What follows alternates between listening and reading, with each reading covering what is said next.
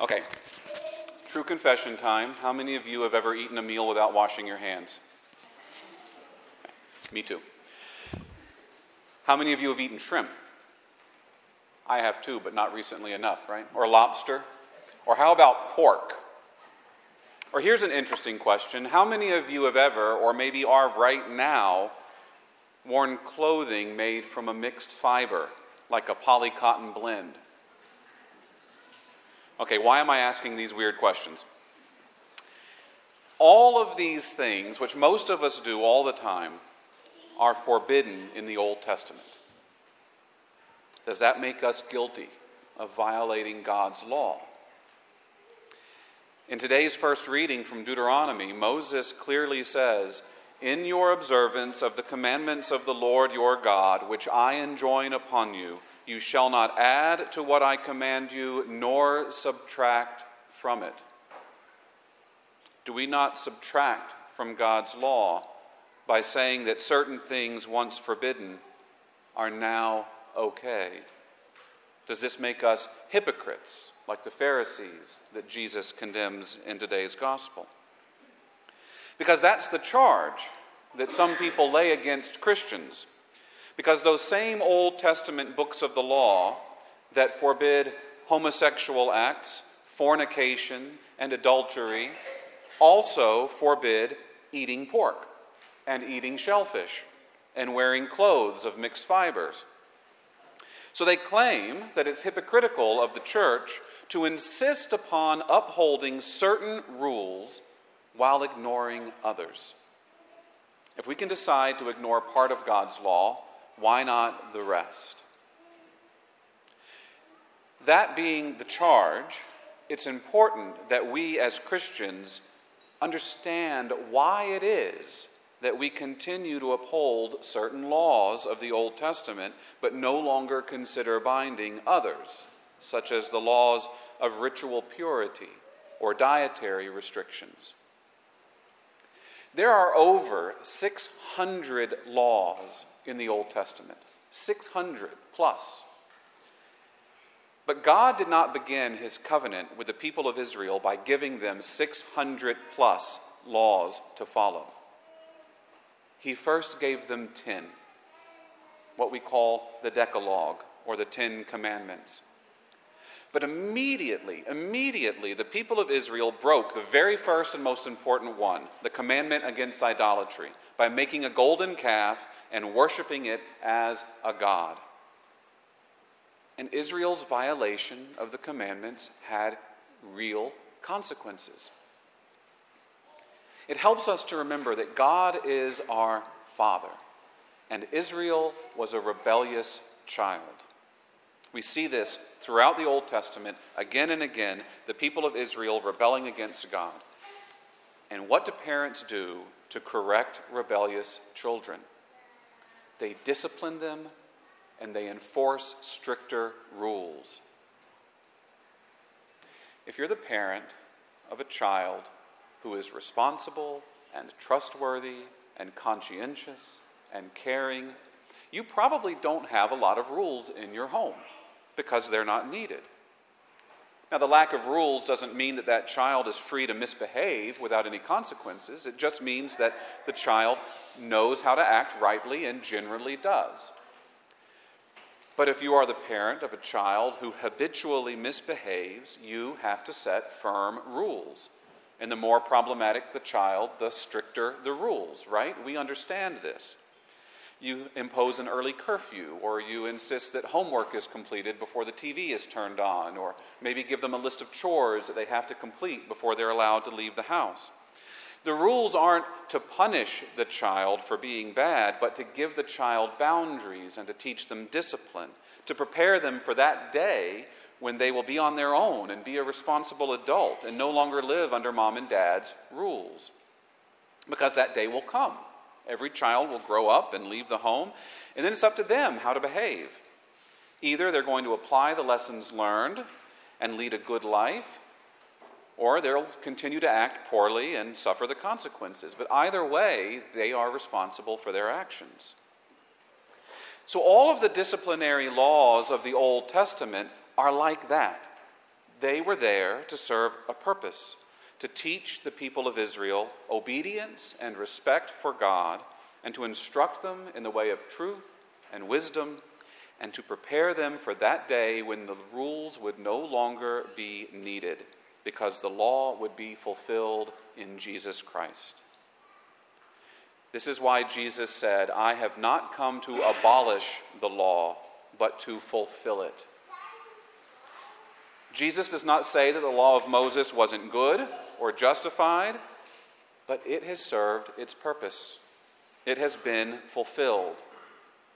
The rebellious teenager has grown up. We don't need a curfew or a checklist any longer to tell us how to behave. It's time for us to be responsible for our own actions.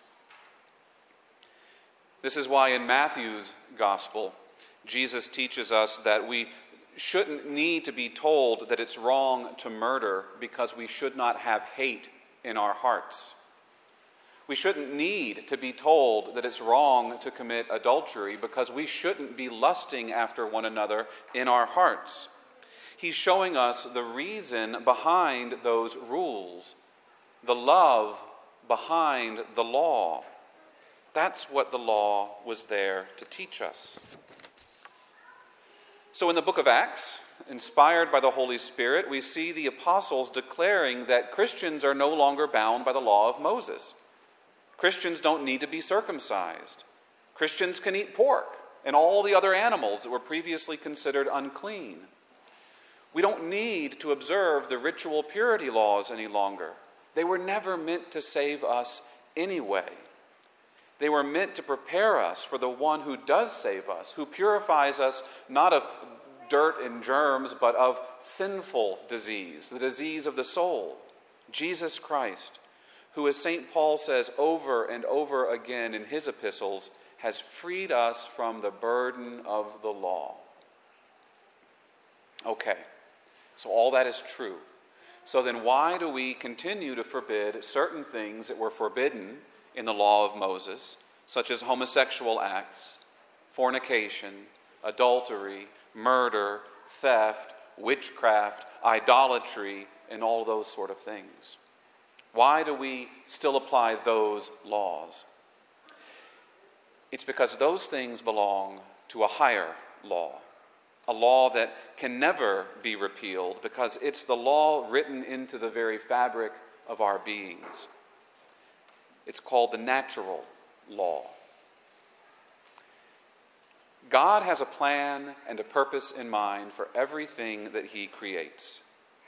The planets move in their orbits, and the stars twinkle in the sky because that's what God made them to do. Dogs bark and chickens lay eggs because God made them that way. Irrational creatures like this obey God's law simply by being what they are but we are not irrational creatures. We are rational creatures. We have a mind, we have a free will. And God has a plan and a purpose for us as well. We're different from these other elements in creation because we are made in the image of God. Our rational intellects and our free will are part of being made in God's image. That means that we have the capacity to understand and we have the freedom to make choices. And that means, unlike the dog, who can never act like anything but a dog, and unlike the chicken, who can never act like anything but a chicken, human beings can act in very inhuman ways. And those things that Jesus mentions in today's gospel, the things that defile a person unchastity, theft, murder, adultery, greed, malice, deceit, arrogance, and so on, are wrong because they are inhuman. They are beneath us. That means when we do them, we lessen ourselves. We make ourselves less than what we truly are. We harm our own dignity. These things aren't wrong because they violate some arbitrary rule they're wrong in and of themselves. They're wrong because they violate us. So, for example, for the Jews to eat pork was a sin, not because eating pork is wrong, but because it was wrong to violate a law that God had set in place over them. So their sin was disobedience. The sin wasn't eating pork. But by contrast, when Cain murdered Abel, he committed a grave sin, even though that was a long time before God gave the commandment not to kill. And that's because murder is always and everywhere wrong. Murder is wrong in and of itself. Do you see the difference? When we murder, when we steal, when we lie, when we commit unchaste acts, we're doing things that aren't just contrary to a rule, they're contrary to how we were made as human beings. Do you know when you buy like a new kitchen appliance or something, it comes with an owner's manual? And there's usually a disclaimer somewhere in the owner's manual that says if you use this device in any way other than instructed, it voids the warranty. And they put that in there because they know that if you use that device contrary to its intended purpose, it's liable to break it, and they're not responsible. Well, the same is true of us, right? The things that Jesus mentions are contrary to our intended purpose as human beings. For example, our minds were designed to know the truth, and so lying harms us. Our hearts are meant to love and to give generously, and so greed and envy harm us. Things outside of ourselves might harm our bodies, right? If I don't wash my hands before I eat, I might be exposed to germs and catch cold or something. The roof could come crashing down on my head right now while I'm preaching. Maybe some of you wish it would, right? no, you don't. You're too nice for that, right? But the roof could come crashing down and, and kill me and kill this body. And if I'm in a state of grace, I'm going to heaven. I'm going to get a new and glorified body, so I'll be all right. But the things that come from within our hearts, the things that we choose to do that are contrary to human nature, those things harm our souls, and that can have eternal consequences. We cause ourselves real damage when we sin. And that's why sin is offensive to God. St. Thomas Aquinas says, We offend God only when we harm ourselves. Not when we break God's rules, but when we harm ourselves. God loves us. And it breaks his heart to see us doing things that cause ourselves harm. He doesn't want that. He doesn't want us to be hurt. And that's why the rules are there. That's why one fourth of the catechism is dedicated to the study of the moral life. That's why the church retains certain aspects of the Old Testament, like the Ten Commandments, because God knows that we need this continued help and guidance to keep from harming ourselves. And God also knows that we need a remedy for when we do, that we need a way to heal when we harm ourselves and others by our sin. And that's the good news that the God who made us can also restore us. St. James tells us today to humbly welcome the word that has been planted in you and is able to save you. We need to do an examination of conscience. Do you do that on a regular basis? It's a good thing to do every night before you go to bed, right? The more often you do it, the less you have to remember. Examine your life. Humbly recognize your own folly, your own wrongdoings, your own disordered desires. We all have them.